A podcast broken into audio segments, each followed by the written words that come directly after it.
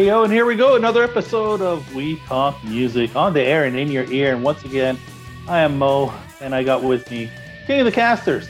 He's Mr. Brett Podcast, and uh, Brett, we have a, a guest. I, I get the feeling we could talk to this gentleman for about seven years and not get all the stories. I I think you're right about that. Uh, this gentleman has played with so many people, uh, you know, among them most notably Quiet Riot, but I mean House of Lords, Giuffria. We're here to talk about uh, his new album under the Chuck Wright's Sheltering Sky. It's it's Chuck Wright. Chuck, how Here are I you? am. Hey, Woohoo! nice to meet you guys. How are you? Oh, we're fantastic. I mean, wanted to talk to you for a long time. You're fantastic. I couldn't find any socks without holes in them. Mm, So, uh, you know, Oh, yeah, it's been that kind of day. I Okay. blame I blame um, society. there Yeah. you go. Or Yeah, moss. I know. or Moss. but yes, Chuck, we've been uh, looking forward to talking to you for a while. Uh, I mean, we've been following your career for a uh, for a very long time now, and so it's great to have you on. But uh, sheltering sky. I mean, first question that I'll ask is, uh, where did you get the impetus to call it sheltering sky? Um, well, well, I never planned on doing a solo album to begin with. It was just during the pandemic, I started just writing music that I liked, you know. So that's why there's a lot of so many different styles on the album. But the actual title, um, is I have 41 guests on this record. Wow. So it kind of feels like, um, and I run an, an event called Ultimate Jam Night, which um, I've co- coordinated well over 2,000 professional musicians over the years. We started in 2015. So I've kind of felt like uh, a, an umbrella or a sheltering sky over all of these different musicians and bringing people together. And that's kind of where the title came from. So I guess the the problem for you may have been like turning people down to work on this album. I think. you Well, know? Well, what I did was is um, I was just like I said, writing music, and I would think of God. You know who would be good for this? Um, let's say, for instance, um, I I was doing a, a cover of Bjork's uh, "Army of Me," and I go, who would be a good singer for this? And through Ultimate Jam Night, um, I, I met a singer by the name of Whitney Ty, um, who I thought would be great for it. And I reached out to her, and she goes, "Oh, I love I love Bjork. Yeah, I'd love to do it." So she did that. We became really good friends, and she's on three songs now and co-wrote uh, "Time Waits for No One" on the album with me. Um, that's basically how it kind of went. I would like say, "Who's a good person for this?" I got this kick-ass R&B type funk tune, and um, you know, and I thought of different singers for that. And I got Jeff Scott Soto, uh, who you know from TSO, and and uh, and a bunch of other, and he was in Germany too. And I called him up and I said, "Hey, check out this track. Here's how the vocal goes." And three hours later, he sent me the vocals on it. It was killer. So it's kind of been like that. I've been very blessed to have so many good friends that I've made over the years. Plus, um, having Ultimate Jam Night, um, I've met a lot of new people, and you know, it's a social networking thing. That's kind of why I started. It's a free show. It's for the music community. It's between 45 and 100 guys, or musicians, singers, you know, women too, uh, that come down. Oh, that's Uh, awesome. we've had Jeff uh, Jeff Scott Soto on about a half dozen times. So uh, Well, he works. He's he's- got yeah. something coming out. It seems like every week. it's crazy and he's on the road all the time i don't know you know it's, whatever i'm it's, i'm happy for him he's so so talented and such a good guy i've known him you know i met him Yngwie was opening up for Quiet Riot in the 80s. And I remember him get he was like 20 getting off of the tour bus, you know. He said, Hey, you know, we made we've been friends since then. You know, I just I just uh re met his son who's now a grown adult, you know, and I remember his kid being in a little in a stroller. So you know, yeah, it's great having friends this long. that's got to be surreal. Huh? It is. It's That's it's a- it's yeah, been like that. Yeah. So then let's talk about the songwriting you know process i mean obviously the pandemic left you a lot of i guess free time but like was the songwriting something that you've been working on since before the pandemic Um, actually, no. I I you know I have been a songwriter. Like I'm the majority songwriter on uh, with House of Lords and uh, Quiet Riot's QR3 album.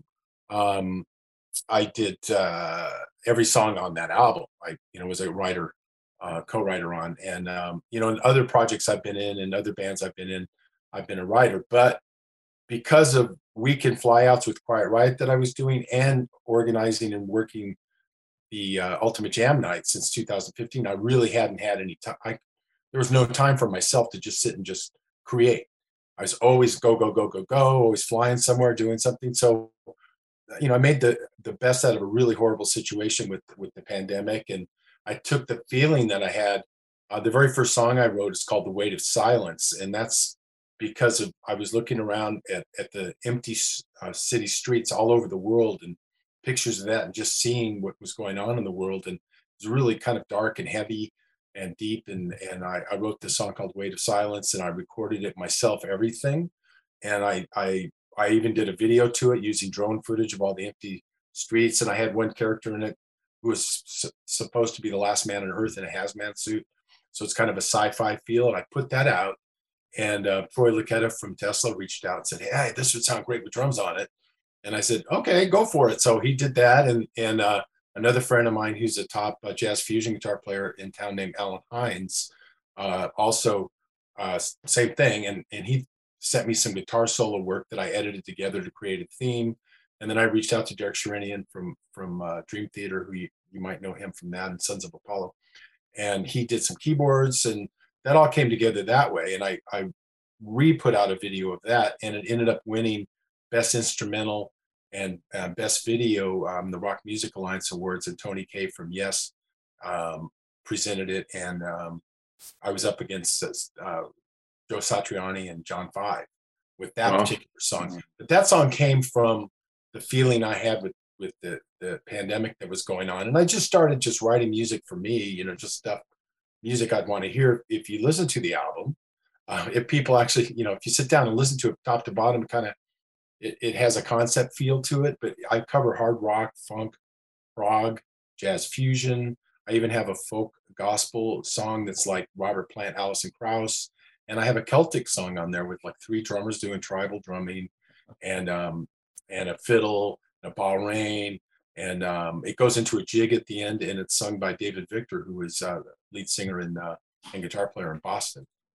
Wow, yeah so it's it's been great being able to tap into different people and different styles and there isn't i there was no agenda. That's the thing i didn't know. I got to write you know 10 songs that all sound like you know melodic rock you know and i i didn't have to i just was writing music that i thought would be cool you know and it's very cinematic sounding i worked with a friend of mine who's an award-winning film composer and he's an engineer and co-produced some of the songs with me so so a lot of the songs have a very cinematic feel because of things I wanted to do and things that he contributed as well. His name is well, Tim Janssens, by the way. Oh yeah, yeah. I think I, I know the name. Yeah. Like, um, yeah, yeah. The other side is my favorite song on the album. Oh, well, there's a story behind that one. Oh, um, great. Yeah, um, I, I, I love that song too, and it, it kind of has a Zeppelin feel to it. It's in six eight. Um, uh, I can't think, uh, I can't think of the name of the song right now, but anyway, um, what happened with that song was I was, you know, sitting at home and I got this, the phone call that Frankie Banali had passed. You know, I was expecting it eventually, but when it when it actually when you get that call, it hits you really hard, and it remind it just brought up all the feelings of losing my mom and, and like five or six of my best friends, like Pat Torpey, the drummer for Mr. Big, is a close friend of mine, and, and I have tracks with him on three songs on this album. But I I the 12 string guitar was hitting to my left. I picked it up and I wrote that song top to bottom, including the chorus, melody, and lyric idea all at the same time.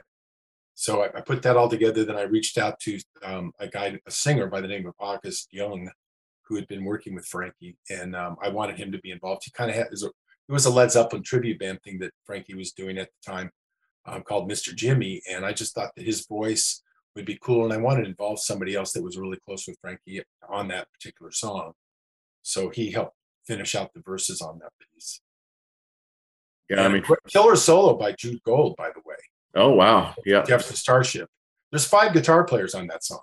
Holy crap! Including me. I'm playing. I play guitar on most of the songs acoustic. You know, and, and in different basses. One song has three basses on it at the same time. so it's it's pretty eclectic. It's a diverse record, but it does rock. I know a lot of fans of you know that only know know me from bands like Alice Cooper, Montrose, and Quiet Riot, House of Lords, and Giuffria, and all that might think, oh, it's going to be that kind of thing. there are elements of hard rock in there on the album, but it, it covers a lot of other territories and textures and music. Yeah, that's that's what really stood out to me about it was I was listening to it and and and all of a sudden getting the completely different than what I expected song. And Yeah. you know, it was a pleasant surprise. Uh, But the first time it caught me off guard. I've listened to it three times now. Yeah. So the, by oh, the great. third time, yeah. So by the third time, you know, you're like, okay, I know I know what I'm getting now, and I'm able to really get into it and enjoy it. I think this is one of those albums that, upon repeated listenings, uh, people will enjoy it more. Oh, to grow on you. That's good to know. Yeah, yeah, it was that was the same thing for me. Like I listened to it the first time and I'm like, wow, I mean, it's great. And but there's so much going on. And then the second time and and further, it's just like, oh, okay, now now everything's kind of washing over you and it's just like and you start to understand the the I guess the the music and the textures that you've got going on in there. Yeah. I, another thing, I don't really think um, any song sounds like anybody else. It, it kind of has its own unique qualities and thing to it, you know, um, which I'm really proud about. One of the songs um, I have out, um, it's called Throwing Stones. It's an anti-war message song that uh, one reviewer said it sounded like a cross between Primus and Stevie Wonder. And I was like, okay. And I, and I went- and I go, wow, I think you're right. It does kind of sound like that because the way I'm doing the bass parts and Joe Retta, who you might know from Dio Disciples and uh, Trans-Siberian Orchestra and Sweet, uh, really, and he did Heaven and Earth. I was in that band with him. Mm, Um, yes. He's a great soul singer. So he he and he came up with the lyric idea, which was pre the Russian invasion of Ukraine. I mean, just right before it, he sent me his vocal ideas. Uh, I think in January, uh, you know, and then you know the invasion happened in February. So it was just before that all went down. I, and I said, "What are you, Nostradamus?" you know, Wow. but anyway, so it's it's very and I'm I'm kind of repushing that song out there because it's still topical and that's still going on, and I still want to raise attention to that whole crisis that's going on over there. Um, in fact, with Ultimate Jam Night, we did a, uh, a benefit concert for World Central Kitchen and and uh, to raise money uh, for the uh, refugees of Ukraine, and we had a family um, that had their house bombed uh, that was relocated to LA join us and they got on stage and the father talked and their little seven year old uh, daughter sang we are the world which you know tearjerker Wow. we had some guest, guest performers from ukraine. It was a it was a wonderful night and that's something we try to do with ultimate jam night like we we've gotten uh, food drives going for uh, los angeles homeless here and other impulse nightclub when that went down we we tried to raise money to help the victims of that and you know we try to do what we can you know it's a free show so you know it depends on people generosity to really help out you know I was wondering when I listened to Throwing Stones, I, I kept on thinking it seems like an anti-war song, but I also wondered if there was something kind of the divide between the red and the blue, and the that also felt like it felt topical in that way to me as well. it actually doesn't have any kind of political message in it like that. It's just basically about how war is not the answer love is the answer you know and how much the the actual lyric has to do with the fact that as human beings when we first stood upright and carried on that we were throwing stones at each other to get our way and we're still doing the same thing but we're launching missiles and throwing grenades. Yeah. and how how long will it take before we learn? When are we going to learn you know that that's you know that's not the answer so that's basically you know the message that uh, joe was writing about and that's what i got out of it anyway Yeah, I know I did get that out of it too, but I just uh, also maybe it's just because you know I mean we're in it's such a uh, a combustible time in our in in in the world right now that uh, Yeah, there's so much I think All there around the can be. it definitely know. feels like we're uh, spinning out of control you know with climate and with you know possible nuclear war. This is the closest we've ever been to actually nukes being used again since the kennedy um, Mhm. situation that happened so many years ago. It's you know we kind of live in frightening times and and it's i think uh, as far as politics go i think we're not the united states any longer. We're the divided states because everybody it's a tribalism type situation now that i don't care how horrible the person is he's he's a whatever. Yeah, you know whatever side you're on he's a you know he belongs to my party so i'm voting for him i mean the guy could have like you know beat up his wife and they're still going to vote for him you know yeah. it's just or whatever the case may be whatever horrible thing that they've they've done. They don't care because it's more it's more important that their party get ahead than than what's good for everybody. That's my problem that I'm having with it. But you know, that doesn't. There's nothing like that in my album. That it's it's funny. I just I think you know. I mean, uh, just the idea that love is the answer. I mean, I think that that relates though to every like what situation isn't that the right answer? You know, there, there really isn't. I mean, if if everybody was empathetic and had compassion, and just thought about it like that, how'd you like to be? You know, you don't really know what's going on in that person's shoes, with the, what they're going through. So just you know, try to be open minded and and yeah. and approach things from a positive instead of a negative. And nowadays, there's so much hate rhetoric going on everywhere. It's just horrible, especially like on Facebook. It's like, man, you just make one comment, somebody misreads what your intent is, and they go crazy. It's like, what the hell? You know, it's unfortunate. that, you know, it's it's really. Uh, I think social media is really it's a double-edged sword. It's it's been bad for for that, and it's also been bad and good for the music business because music's kind of been devalued uh, devalued because it's so easy to just get it and rip it and get it for free. You know, um, having an album used to be a, a, an income source, and now it's more of a promotional source.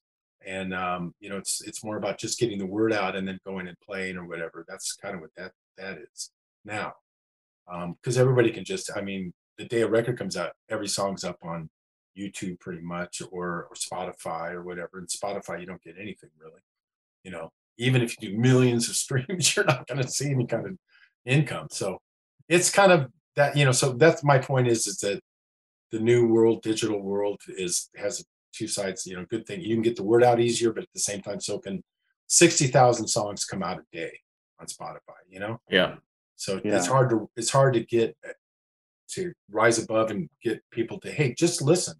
Like for me, that's all I care about. I just want people to hear what I'm about musically, and this is what I'm about. This album, Sheltering Skies, what I'm about as a musician.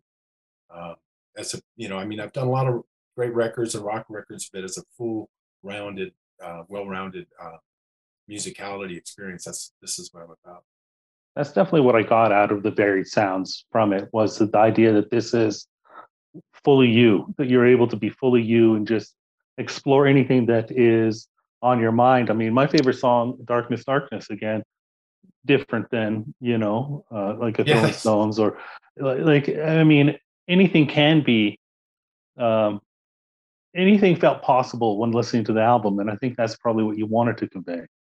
Yes, exactly. It's, it's, there's no borders, you know, musical. There's no music, musical borders. Just do it what is right for the song and the kind of style you want to do or whatever, you know, whatever genre it kind of falls into. You know, that song Darkness, Darkness is actually a song when I was a very young kid. I think I was like maybe 15, 14. I saw a band called the Youngbloods.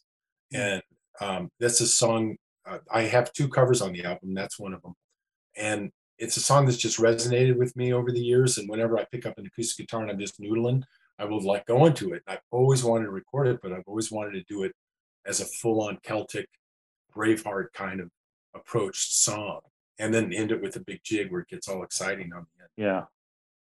Well, it's just so cool because, like I say, it's probably not the one that I I grabbed the first time I listened to it, but the right. more I listen to it, the more, yeah, it's it's uh it's really cool. I didn't realize it was a cover of the Young Youngbloods. Yeah, that, I'm gonna have to check them out. Yeah.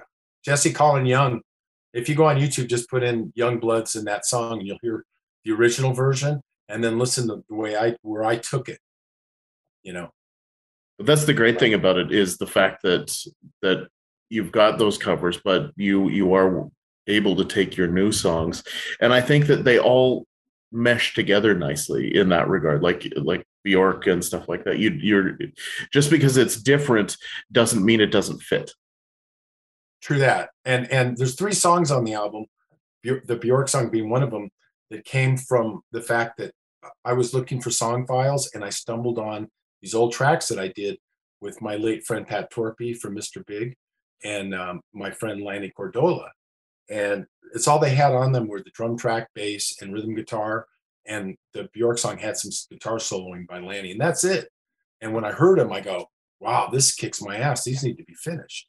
I want honor Pat, and I, you know, Lanny and I've always we've done so many projects over the years, seven film scores and tons of records, and You know, we've toured the world together, and um, he's he's been in Afghanistan and now he's in Pakistan, so he wasn't around to help me complete it. So I just dove in with his blessing and and completed these songs, and that's why those there's three on the album, uh, Throwing Stones, Army of Me, and It Never Fails are from those old sessions that we did. And we only did the Bjork song because we were all sitting there in the studio and we started just talking about uh, Army of Me. It was like 95 is when that song came out, but and and uh, this is much later, obviously. And and Pat goes, yeah, man, I love the way that that uh, they used John Bonham's Levee Breaks drum drum sample for that song. And I go, oh, cool. And I go, yeah, I kind of know it, you know. And I was playing, so we just started playing the song, and and go, yeah, and we recorded it, our version. I'm not doing her bass part exactly right. It was just from memory. It's close, and I like what I what the way it came out. Um, I didn't go back in and change it to the right. I just go, man, this has such a great pocket feel. I'm going to leave it alone, and um, that's how that all came together uh, with that particular song. Well, and it's nice to see, you know, even with the videos that you've done, and, and I mean, you've done some wonderful videos, but like with Throwing Stones, I mean, the fact that you got Mitch Perry in there, friend of the show, yeah. and like you've got, and and then of course you've got the uh, like the drum stand-in, Tasha. Yeah, Tasha. Yeah, she's just she comes off so great. Her energy is amazing. Uh, when she drums and I reached out to her and I and I said, "Would you could you do this for me because Pat's no longer with us?" And she was honored to do it. She's in two of them actually. She's in Army of Me and, Throwing Stones. Yeah, yeah, yeah, and then and then of course you know an army of Ruth Bader Ginsburg's, which is uh, which is kind of creepy looking well, in that, its own way. Well, eh, yeah, at the time this was made during all the unrest uh, that was going on with the riots, and she had just passed, and and I believe that there's still you know uh, a good number of people that believe in human rights and a right to you know right over their own body.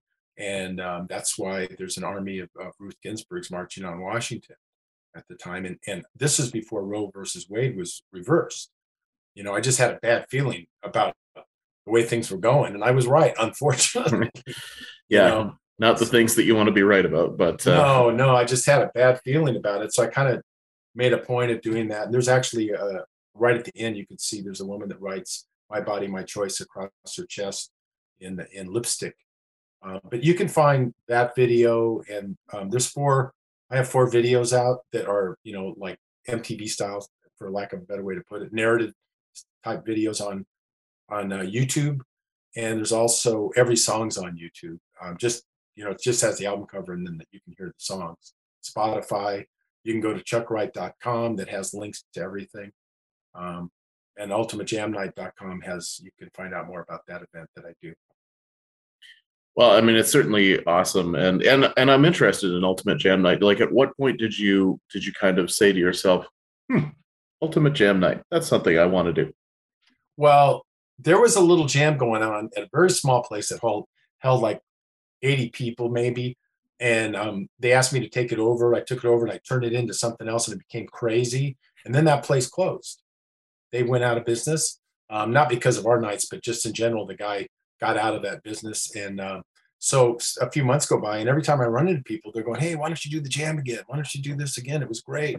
You know, I miss us all getting together. You know, place for all the musicians. There's a ton of musicians in LA, by the way, uh, for us all to get together. And um, you know, I was looking around and I found a venue. Um, and I went there twice in the middle of the week, and they really only had like 18 or 20 people there. And I and I thought, okay, I'm going to talk to these guys and see if I can if I if they'll let me do try this jam thing there. And the first night we had you know almost 500 people show up. You know, and I had great great artists. Gilby Clarke was uh, my guitar player, and and Matt Starr, you might know uh, yep. from Ace Frehley, and and anyway, th- that was the core band, and we just called friends and we started this thing, and it lasted a year at that venue. And it did really great, so great that they decided they wanted to do it themselves. So we moved over to uh, the Whisky a Go Go, and we've been there ever since. And the Whisky a Go Go is legendary. You know, I mean, the Doors was the house band there. So, um, and I played there when I was a kid. So it, it's just that's been our home since. I mean, we had to take a break uh, during the pandemic, but we started back this year, and our next one's going to be December sixth, um, celebrating guitar heroes like Eddie Van Halen, Jimi Hendrix, Stevie Ray Vaughan. That kind awesome. Of thing. And you know, each each show has its own theme. Um, whether it be like a, a, night of Queen music or we did a mustache night where we handed out fake mustaches and we just did 70s bands known for mustaches. We did a cowbell night. We had, I think, 50 cowbells on stands on stage, and every song that's known for the cowbell was in there. and, we, and we did the SNL skit. Uh. Like, I mean, more, more cowbell. And, and another one that stands out we did the full Rocky Horror Picture Show too, and twice in full costume. Oh, but wow. another one that really stands out is we did a Spinal Tap night, and we had 27 bass players for for uh, Big Bottom. So. Oh, you're yeah. kidding! That no, would be amazing. Yes, you can see that on YouTube if you put in Ultimate Jam Night, uh, Spinal Tap, Big Bottom. You can you can hear that. we had bass players all over with little amps all over the club and on the stage. We had two guys with stand up bass. So you know, we we try to make it fun. It's not just it's definitely not a show up open mic kind of thing. It's everybody knows what song they're going to do. I, I handpick guys for particular songs. I'll reach out and say, Hey, do you want to play? This is the song. And, and uh, I find out when they're available and the key, and I send them the ending that, that the song's going to need. And, you know, it's pretty detailed. Um, I have a really good team, uh, team around me. Uh, Pauly Z, you might know, uh, has, had been the uh, MC for a very long time and helped organize the show. And um, and uh, I, Jessica Chase is a media person. I have a you know good crew and people like that, and it's a free show, but um, you know we, we managed to to make it work. It's it's been really great. You know, it's been very successful. Um, and we if you go to ultimatejamnight.com, you go to the uh, gallery area, you can see photos from the people that have played with us, like Dee Snider, Rod and Zander, the Motorhead guys, Doug Pinnick. Um, we we got the Eat 'em and Smile band together at one of the shows. Wow. David Lee Roth was ready, ready to come out, but that this is the first place we went to that we started at. They kept letting people in, even though I was protesting, saying you're going to get shut down. Sure enough, the fire marshal shut down the show, so David Lee never got to happen. But we later did get that band, the Eat 'em and Smile band, together with Steve Vai and Billy Sheehan and and Gregg Bissonette and, and the late Brett Tuggle uh, together with Jeff Scott Soto singing the uh, you know Yankee Rose and all that. Um, so you know we we do some pretty cool things over the years, or have done some pretty cool things. Mm-hmm. Yeah, I so like when the other place decided that they could do it as well. Like how did how did that make you feel, and do they do it nearly as well? Well, I I honestly felt like there was a big knife in my back. Yeah, you know, because I helped build their business, and they actually went to somebody that was part of the house band to do it, and he totally just went, "Yeah, I'll take it over, cool." So that was really it. I mean, LA Weekly did a big story on it. It was kind of an ugly situation. They tried to compete, but they're toast now. They've been toast for a while. They yeah. they were like, yeah, it didn't work. You know, because we we do it from a place of this is about the musicians and a place of heart, and they did it because they're a corporation. You know. Yeah. Difference yeah i guess like and that's the thing right i mean fans can always tell when something's you know disingenuous in that regard exactly they can and it just i mean they got a lot of this you know they they the guy said he goes well i won't be taking players that you use and sure enough the first week he you know he approached all people that that he had met and knew about because of the people that we brought in so anyway that's just it's hollywood man well and you're probably expected. my whole career's been like those kind of things have happened where where okay i'm expecting a big check and then i got ripped off by the manager or you know different things like that have happened over the years. You really i mean they really take advantage of you. You're the last person in the food chain. You make the product but you're the last one to get paid. And the record company's just you know whatever. You have to go audit them gene simmons told me they audit their label every year and find over a million dollars. Wow. Yeah. yeah I mean, it, it almost sounds like you're in the music industry or something. Yeah, exactly. Well, I have been. It's it's completely changed, you know, but but yeah, it's um, I'm still going. And you what have I been doing this now? Like 40 years or something? I don't know. I don't know. I had my band. I had a band in the late 70s that was a prog band. We were the first band in rock and roll history to have a Krypton laser show or any kind of laser wow. show.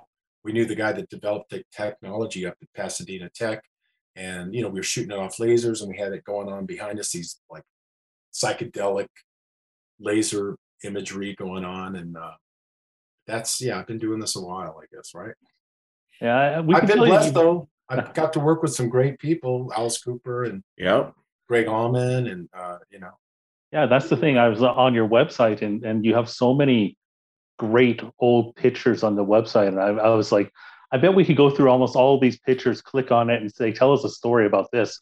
We could, and we would be here, like you said earlier, seven years or whatever it was. okay, well, let's start now. There's some interesting stories there, definitely. And, and a lot of people have said, you know what? Why aren't you writing a book? You know, it's just that the thing about that, it's a, obviously it's a big time thing, but trying to recollect things is a, is kind of tough. Unless I've, i found that if I'm sitting in a group of other guys, peers of mine that came from the same era, and we all start tell our stories, then they come alive. Then you go, oh yeah, I remember that. I remember, the, I remember Axl Rose in the men's room all night long telling people about his new band Guns N' Roses. You know, I, that actually happened before they were signed. Uh, you know, things like that. It's it, that would be actually a good book, as if somebody just sat down with a tape recorder and got guys to just tell their stories and then transcribed it. We'll that do it. We'll do it, Brett. yeah, yeah, we're we're, we're, more than happy to that, do that. Yes. I mean, you've yeah. worked with so many of those people, as you say. I mean, you worked with some, you worked with Jani Lane, who's one of my all-time favorites, and Sam Kinison. Yeah, poor Jani, man. You know, he's such a talented guy, but he had so many demons. Um, yeah. I toured with him too. He lasted like I don't know how many shows, like eight shows, and then he disappeared with some drug dealer, never to be seen for two months. Um, and you know, and the album was fun to make with him. Um, I what I thought was funny was that he was ha- showing Blotzer how to do the drum parts. well, he was a decent drummer himself, but yeah, uh, that's what I mean. It's just like a, no, no. I, I, remember Jani going, no, no, it does not like that, like this. it was pretty funny. Keri Kelli's a great guitar player. It was it was a um, a fun thing um, to do uh, among all the other records that I've been involved in. I had to I went to Houston to Bobby's when he lived out there, went to his place and recorded out there. Yeah, no, it's uh, I really enjoyed that Saints of the Underground album. I mean, it really, like I say, he was Jani was one of my favorites. So I mean, uh, anything with him, I'm into. But do you have a good Ken, Sam Kinison story? Do you, you must have uh, must have something there? Oh, you know what? I didn't. I do have a story there, but I did not um, get to actually work with him directly. I was asked to sing by the producer. Okay. And, and but the thing that was interesting about it is that Eddie Money was the person I sang with. Oh, oh wow. yeah. nice. Which was kind of cool doing that song. And yeah, there was just the two of us singing. And then I remembered I, I worked with a producer. Uh, I did three albums with named Andy Johns, who you might know, like yep. Zeppelin. Oh, yeah, sure. Everybody. You know, Van Halen. Anyway, he he told me a story about about Eddie that um, they were mixing a record and uh, Eddie was at the airport and splitting, and he called him up. This is when we had payphones. Called him up on the payphone, and he goes, "Yeah, let me hear something." Eddie said, "Me." So Andy, and he played him some stuff. He goes, "Wow, it sounds a little thin, doesn't it?" You're on a fucking phone. um, yeah, but that was really that's all I really. I, you know, I never got to meet Sam. I had friends that were really good friends of his, and what a sad way. You know, he you know what a force to be. It's just terrible. Yeah, a car accident. Just you, yeah, you just can't terrible. believe it. Yeah, it, you know he fascinates me to this day. Um, one of those individuals that just uh, their legend is you know is uh, uh, everlasting, evergreen. Yeah. yeah, yeah, I know absolutely.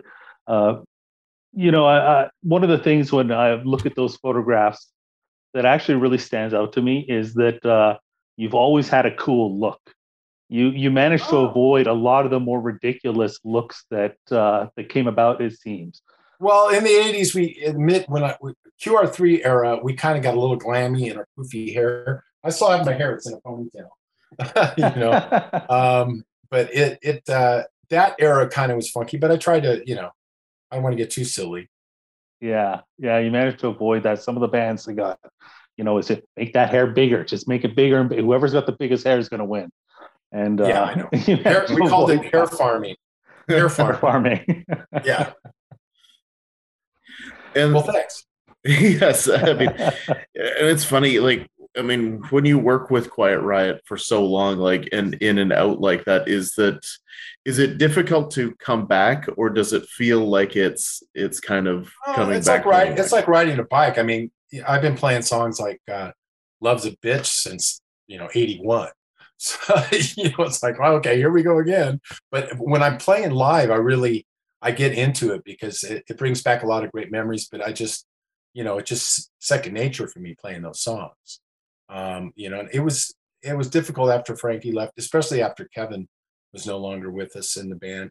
I actually um, in eighty, uh, what year was it? Around eighty eight when when Kevin was made to leave the band. That's I left too at that point. I go, oh, it's not going to be the same, you know, which it wasn't. I mean, they did an album with Paul Shortino, which is a really good album, but it is. They should have called it something else. But it's totally it not quite like, right. Right. I no. really believe they would have had a better shot at success if they just would have been a new band, you know, and just let the mm. Quiet Riot name lay low for a while until people figured out that you know it's better just to have the Kevin back. So, oh, back to the album, which we're you know we got sidetracked here. Oh yeah, well it's easy to do. uh, you know, I, anyway, Quiet Riot. 26 years, nine albums, whatever. It's part of my history. yes. There's a lot of other things that I've, I've done. And with this new album being something that represents, you know, what I'm about musically. Yeah. And there's so many songs that uh, I'm listening to and I'm thinking, you have a couple songs with no voices, a couple instrumental tracks. Yeah. We call them no voices tracks in honor of Brian Wilson calling them that. Oh, okay. So, so uh, you have a couple of those. I don't know. Number one, I'm always curious of this. When you have a, a song, uh, no voices track, uh, how do you name it? Uh, by the way it feels.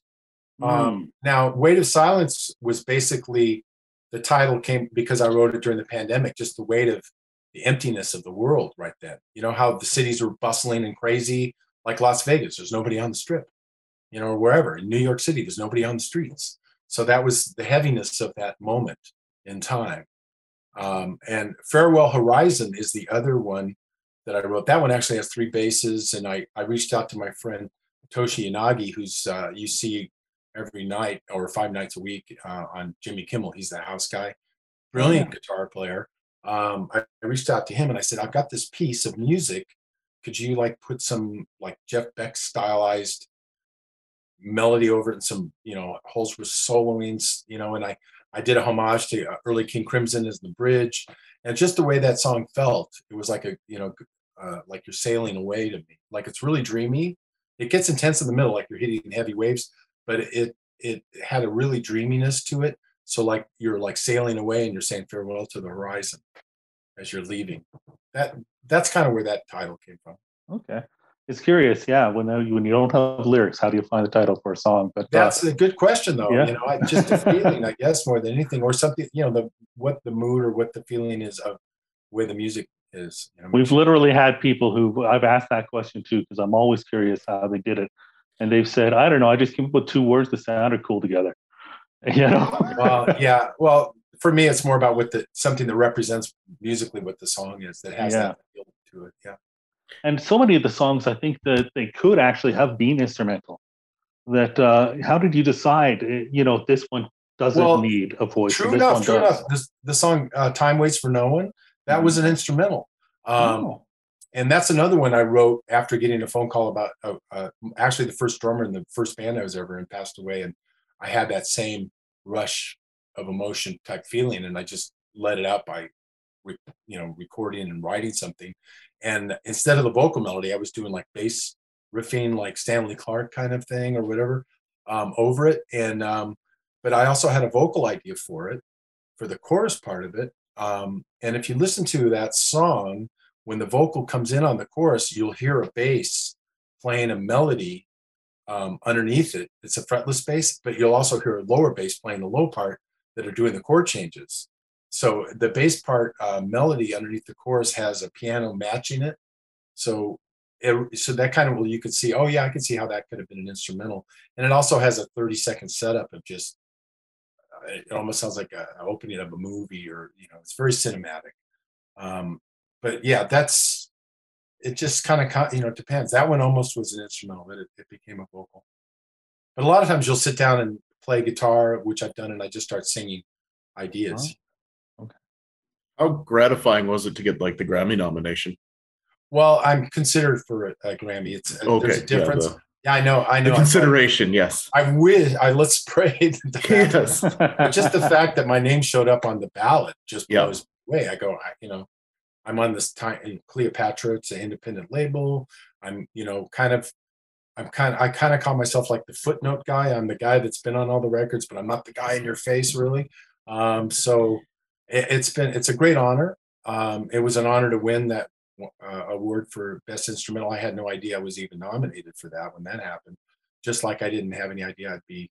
All of a sudden, I got a notice, you know, that said that uh, you're in consideration for Grammy for this album. Just what the hell, you know. I hope it. You know, I just I just want people to listen to it. I mean, mm-hmm. yeah. If you like hard product, eyes. if you like the the album cover and the package is killer. It's by Glen Wexler, my close friend who did Rush and a couple Van Halen records and Black Sabbath and ZZ Top and on and on and on. And he came up with a brilliant concept for it. Um, I, I'm also, you know, I dabble in graphic design. I worked for three labels at one time in the 90s doing CD packaging, but when the best of the best reaches out to you and says, "Hey, I'd, I'd love to be, you know, do this because this your your CD package and the cover idea for it," and uh, he'd been listening because I've been sending him tracks as I was writing because we're that close of friends. I go, "Hey, what do you think? You know, this is what I'm doing," um, and yeah, so you know, if people want to get the package, you still can. I mean, it's out there as a hard product at Cleopatra Records or at uh, Amazon. Even you can get it. Um, yeah, I, I love the album cover. The oh, album cover. I mean, I know how difficult it is to capture a bird in, in with that kind of dramatic pose and flight. Yeah. Well, what that is, just this is a vulture leaving the desolation as an eclipse is ending, which it, as dark as that sounds, because the vulture represents death, it represents putting this all behind us. Mm, okay. Leaving the desolation. That's the eclipse so cool. is ending. It's like the end of the, the the pandemic and the death. Wow. That's what that represents. And and he it really fits the feeling of the music, I think.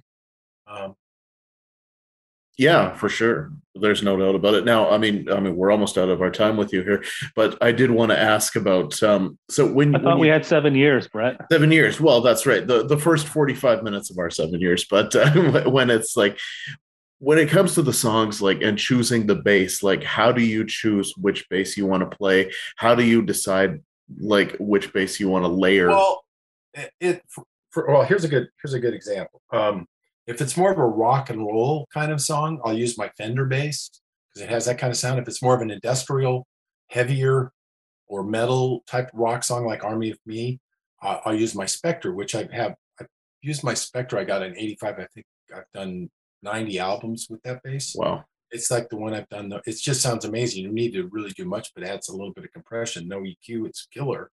Um, and then I use my fretless a lot for expression um, parts or throughout a whole song.